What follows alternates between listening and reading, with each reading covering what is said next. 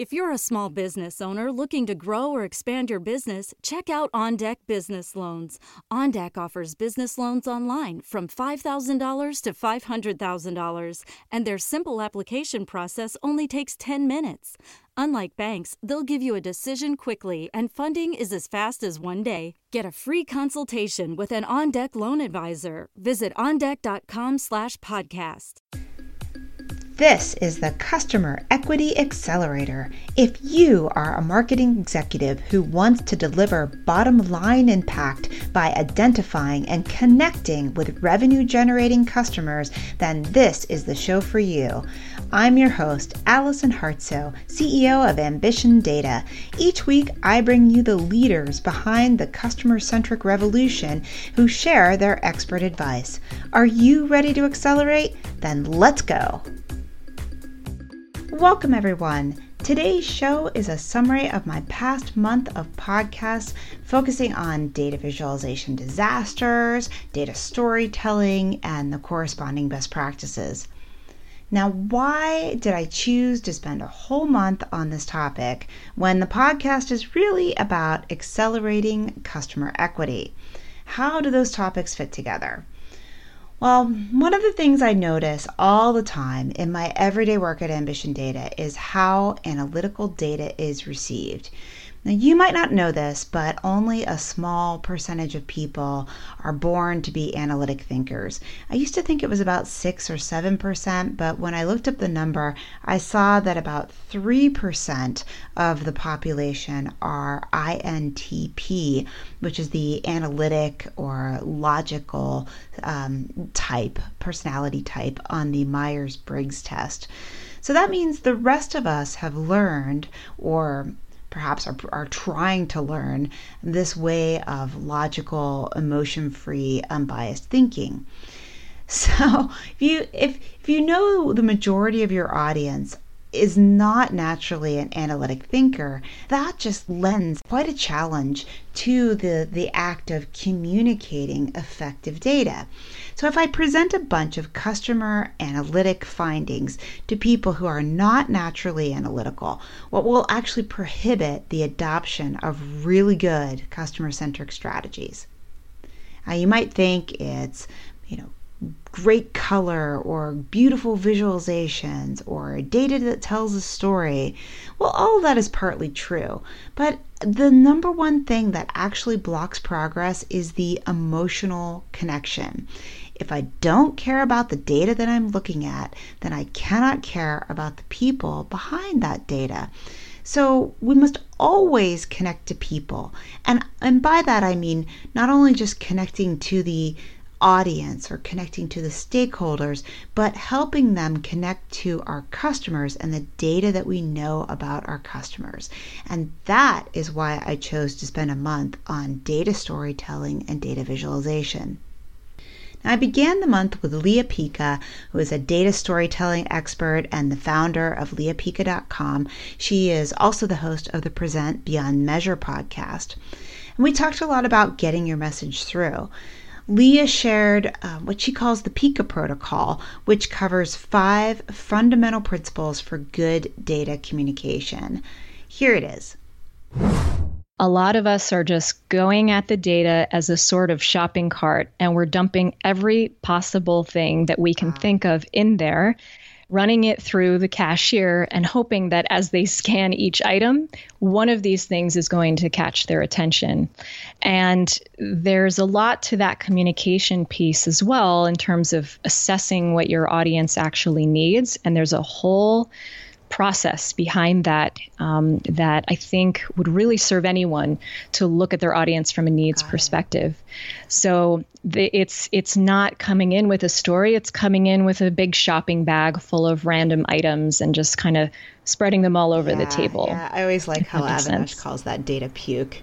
It's fairly graphic and awfully gross, but it is actually that in practice too. And sometimes you need something that striking to really send a message home, right. Okay, let's move on to your 5 steps, you said, or 5 methodologies? 5. Yes. So it's 5 questions to take your audience through that provide a lot of what great data storytelling or storytelling in general does. So the first question is, what happened? And you want to relay this in terms of an observation, something that feels impartial and objective. You're not too quick to overlay your judgment and your own assessment on top of it, because you want to build trust and credibility. So that's going to be the first thing, is stating what you saw that happened. But then our job as analysts, for me, is really to go deeper and say, why do we think it happened? And this is where the subjectivity and the unique lens of each of our experiences is really important.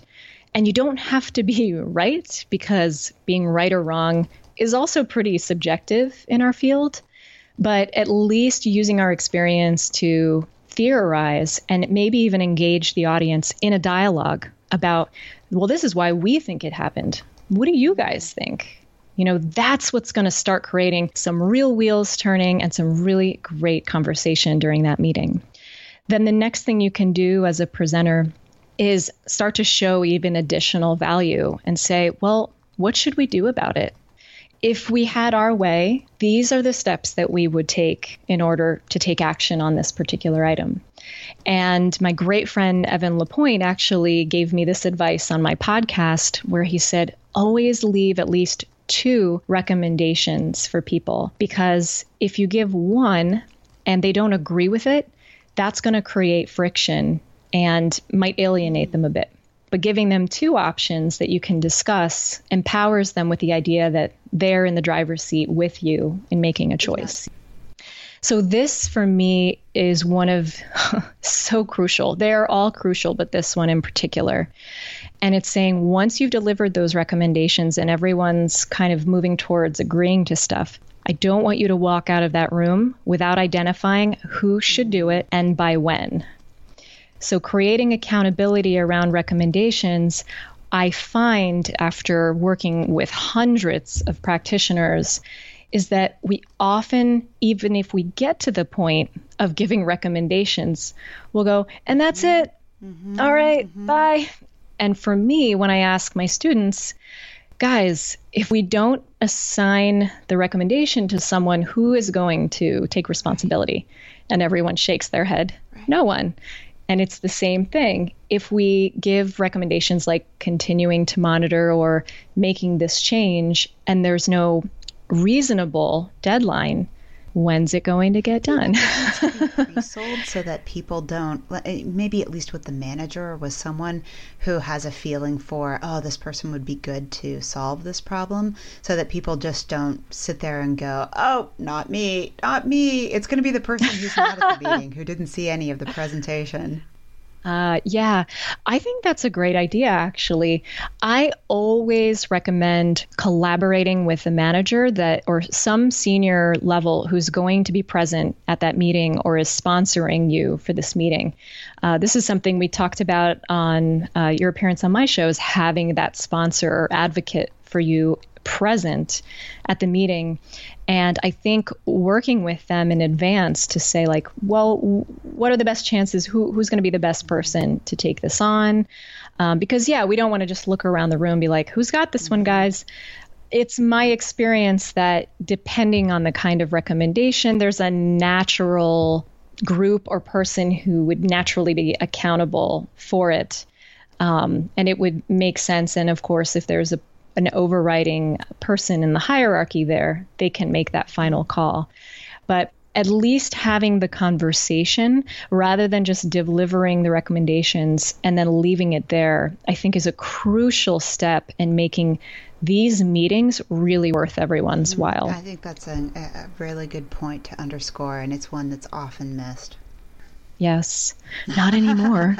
So there is one more, and I'm trying to remember where I learned this one, but I thought this was really interesting, which is communicating or trying to articulate in tangible terms, what is the possible cost of not taking action? If we did nothing, what's going to happen? Is our campaign performance just going to plateau? Are we going to lose ground in performance this way? Are our customers going to keep abandoning our lead generation process at an increased rate? And this one's tougher just because, you know, it could require some projections and things like that. But if you're really good with your numbers, this is a really powerful tool, because then they are, that's kind of lighting a fire under them to say, oh, guys, we can't let that happen.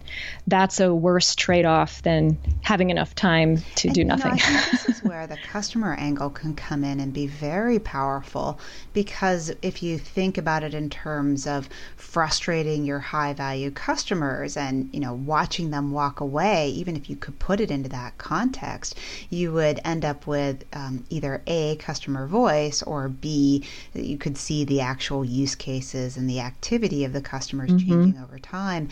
That would be a very solid way to say, not only is there a cost in terms of the channel, you know, the actions that we normally see on the channel, like click-throughs or engagements, but there's a long-term cost in terms of the amount of revenue we build for the business when we frustrate people who have high statistical propensity to buy from us again, which are our high-value customers. Yes, exactly. That's exactly what I was thinking, was that the data that you help companies work with is really catered well to identifying that kind of risk. And there's very few of them. You know, we almost always see that break out into a rough 80-20 split, and it's usually less than 20%. So if you're identifying your high-value customers, who are oftentimes your very frequent engagers, those folks who are frustrated, you know, even in a channel perspective, can also be the ones that are not just the first to walk away, but they're that 17% or, you know, or less. There's a small number of them, and they're hard to get back. Oh, yes. That's also a really good point, is I think the power and the kinds of data that you're working with, you are also understanding the loyalty factors and the expense of resources in trying to maintain even really high value customers. So I think that's an amazing lens. Then I spoke with Alberto Cairo, a professor at the University of Miami, specifically the Knight Chair of Visual Journalism and the leader of the Visual Trumpery Tour. If you haven't heard about that tour, you haven't checked it out, please do. It's really interesting. He's a fantastic speaker. Alberto covered several data visualization disasters, but it wasn't all about pretty graphics. Oh no, he cited our responsibility as chief analytics officers, as data scientists, as analysts, to prevent the misinterpretation of our data by using proper scale and taking time to think critically about not only the data that we're looking at, but to think critically about the broader context of how we're communicating to our customers. That is also something I see an awful lot of, that we as analysts sometimes look very closely at one pocket of data, and we don't communicate with the rest of the organization to get more of the context to unearth that. So Alberto was a big advocate of conversation. Here is more of our conversation in the summary. Well, let's summarize a little bit about what we've heard. We talked about, why should I care about visual trumpery, you know, this visual mischief and deception that's going on.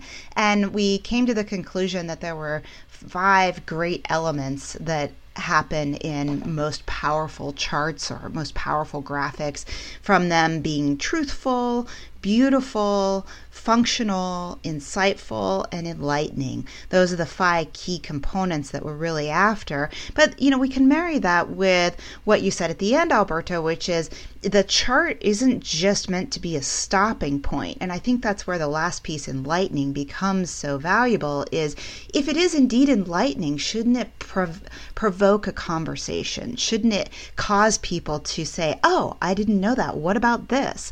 And indeed, Indeed, that's what we oftentimes like to hear when people are engaging with our work, is they find 6 different ways that they want to twist it and turn it to explore it and understand it. It can be a powerful way to get hold of the data and the story behind the data. That's a fantastic summary. You should deliver the talk in the future. I don't think I could do it justice, not like you. Thank you. And then we talked about the different examples. We talked about the left and the right versions and the electoral map, the Obamacare on the left and the electoral map on the right. And what you said here that was really good was it. And I've heard this before from other people that we've interviewed, which is to think critically, to think beyond what the data is telling you, to think beyond the chart, and especially here we talked a lot about pausing, set your biases aside, and really think that the chart is just the chart. It's only showing you what it has. It's not designed to tell you all the answers at once, unless it's extremely well designed. And there's another. I'm going to interrupt you in there, but because there's another element to that, which I forgot to mention. But I make this point in the talk and also in my third book, the one that I'm writing, which is that when we think alone, we don't reason. We rationalize. That's another very relevant point. So when we only talk to ourselves or to people who are like-minded, people who already think like us, we tend to basically use our reasoning skills to confirm what we already believe. It is better, and again, this is connected to the idea of charts as part of a dialogue enabling process, right? So don't reason about the chart on your own.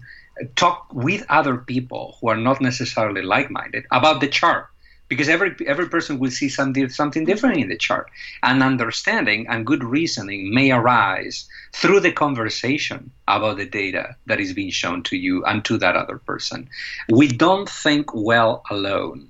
We are social creatures, and we only can reason well when we don't think on our own or in collaboration with people who already believe what we believe. We reason better when we partner up with people who are not necessarily like us, but who are a little bit different than we are. I love that. That is going to be our closing note today. Don't reason on your own. Definitely look for those opposing opinions to come to a proper, unbiased conclusion. Next up, I interviewed Felix Schildorfer. Felix is a principal data scientist at First Retail who told me a very interesting international story about a consulting data disaster. Now, he wasn't at First Retail when this happened, and that's good because this disaster was so political and so messy that I honestly thought his team was just down for the count. There was no way they were going to recover. But it turned into a really fabulous lesson in perseverance. Here's the summary of my conversation with Felix. When we talk about why should I care about the seeds of a visual data disaster, what I like that you said in this section is that the idea of the data that came in as storage data was the legacy systems were originally designed to remember that you had certain sets of data, but not to execute them for insights. And today, everyone wants those insights, but the data structure has to be built with that goal in mind. And that has to do with flexibility, with data governance, with speed, with a whole lot of factors that drive analytics and hence visualization. So I thought that was a really interesting point. And it can be surprising to people how much work goes into displaying those really valuable insights. So what I thought was really cool in this example was the way that you created fake data to get that management team on board to really love it, to get them to give you air cover. So you had to really express the vision and also know that vision was possible.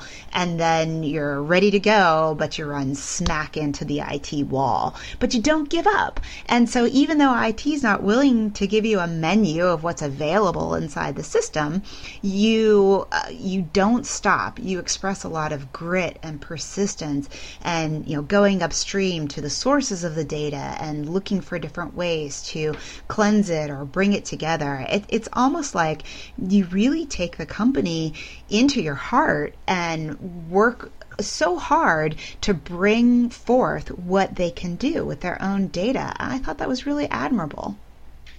Yeah, it was a lot of work, but definitely rewarding when things actually did work. Mm-hmm. And the thing I just want to come back to, the thing that really kept us going was the positive feedback from the end user.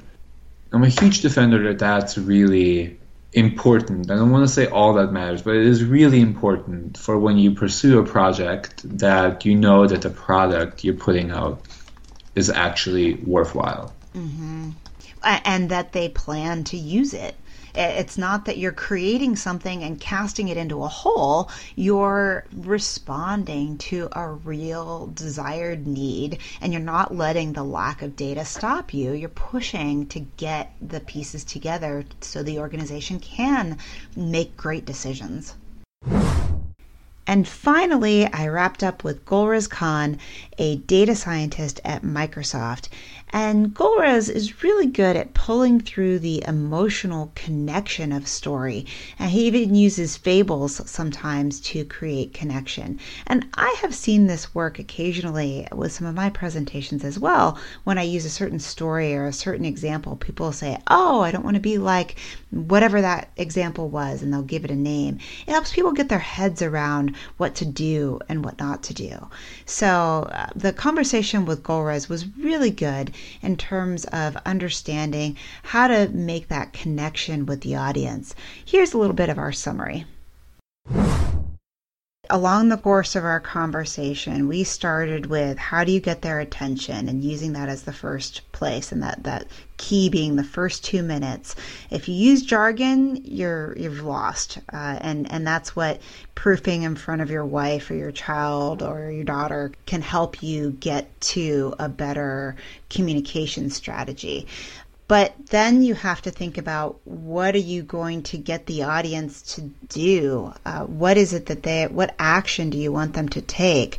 And I think in many cases in data science, we're sometimes, we're excited to find a nugget of information, but we don't always take it all the way through into, and now what? Especially when it comes to the order of operations. For example, your second story about the Poet King, which was all about aligning incentives. So, okay, I have this nugget of information, and I think there are some actions people should be taking based on it, but what is the second order of operation behind that?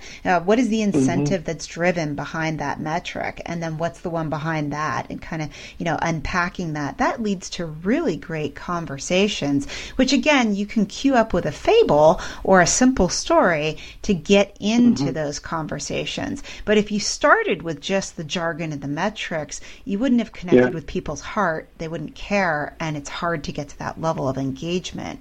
Mm-hmm. Totally. I think you've captured it pretty well. So what should you take away from all these experts? Well, first, newbies data dump, but data experts, like all of us should be, seek to really communicate a sense of accountability as well as the cost of inaction. Further, charts alone are just limited models of reality. We really shouldn't expect them to capture 100% of the complexity of what we might be experiencing in real life. They need context. They need further conversation to become enlightening. So don't reason on your own. Talk to others about what they see in the chart. And that's how we all succeed, when we communicate and we pull all that information together. Another lesson was to persevere. Just like a drop of water wears away a stone to break down something that's seemingly impossible, the action of trying to stay the course, to break down those barriers and tell a complete story, to Try to reward the stakeholders that you serve internally or communicate the customer story. That is where you will find the most impact, when you can pull all that together and achieve something that hasn't been possible before. And finally, emotionally connecting to your audience. In the same way that Mary Poppins connected to the Banks children before revealing the data and asking them to take action, that is how you actually get people to, one, remember what you said, and two, sign up for an action at the end of your story. So there you have it. 4 data visualization experts with 4 very different perspectives who share how to communicate with your data so you can ultimately create those changes that better serve your customer. It's so much more than pretty charts and graphs. It's really the deep connection with the audience. It's the ability to make that ask because you have connected with the audience and helping them see how to serve the broader picture. Now, if you want to talk more about this subject, or perhaps you need a little help to sort out your own data disaster, you can reach out to me at Allison@Ambition Data or at @ahartso on Twitter, or Allison Hartsoe, and that's HARTSOE on LinkedIn. We've just released a quick digital dashboard service to help reduce data disasters and improve your customer centricity. So feel free to reach out if you're interested in that. As always, I include links to everything that we discussed, including the 4 prior podcasts, at ambitiondata.com/podcast. And I'll also include a direct link in our show notes to the quick customer-centric dashboards that I just mentioned. Thank you for joining me today. Remember, when you use your data effectively, you can build customer equity. It's not magic. It's just a very specific journey that you can follow to get results. Thank you for joining today's show. This is your host, Allison Hartsoe, and I have 2 gifts for you. First, I've written a guide for the customer-centric CMO, which contains some of the best ideas from this podcast, and you can receive it right now. Simply text Ambition Data, one word, to 31996. And after you get that white paper, you'll have the option for the second gift, which is to receive the signal. Once a month, I put together a list of 3 to 5 things I've seen that represent customer equity signal, not noise. And believe me, there's a lot of noise out there. Things I include could be smart tools I've run across, articles I've shared, cool statistics, or people and companies I think are making amazing progress as they build customer equity. I hope you enjoy the CMO guide and the signal. See you next week on the Customer Equity Accelerator.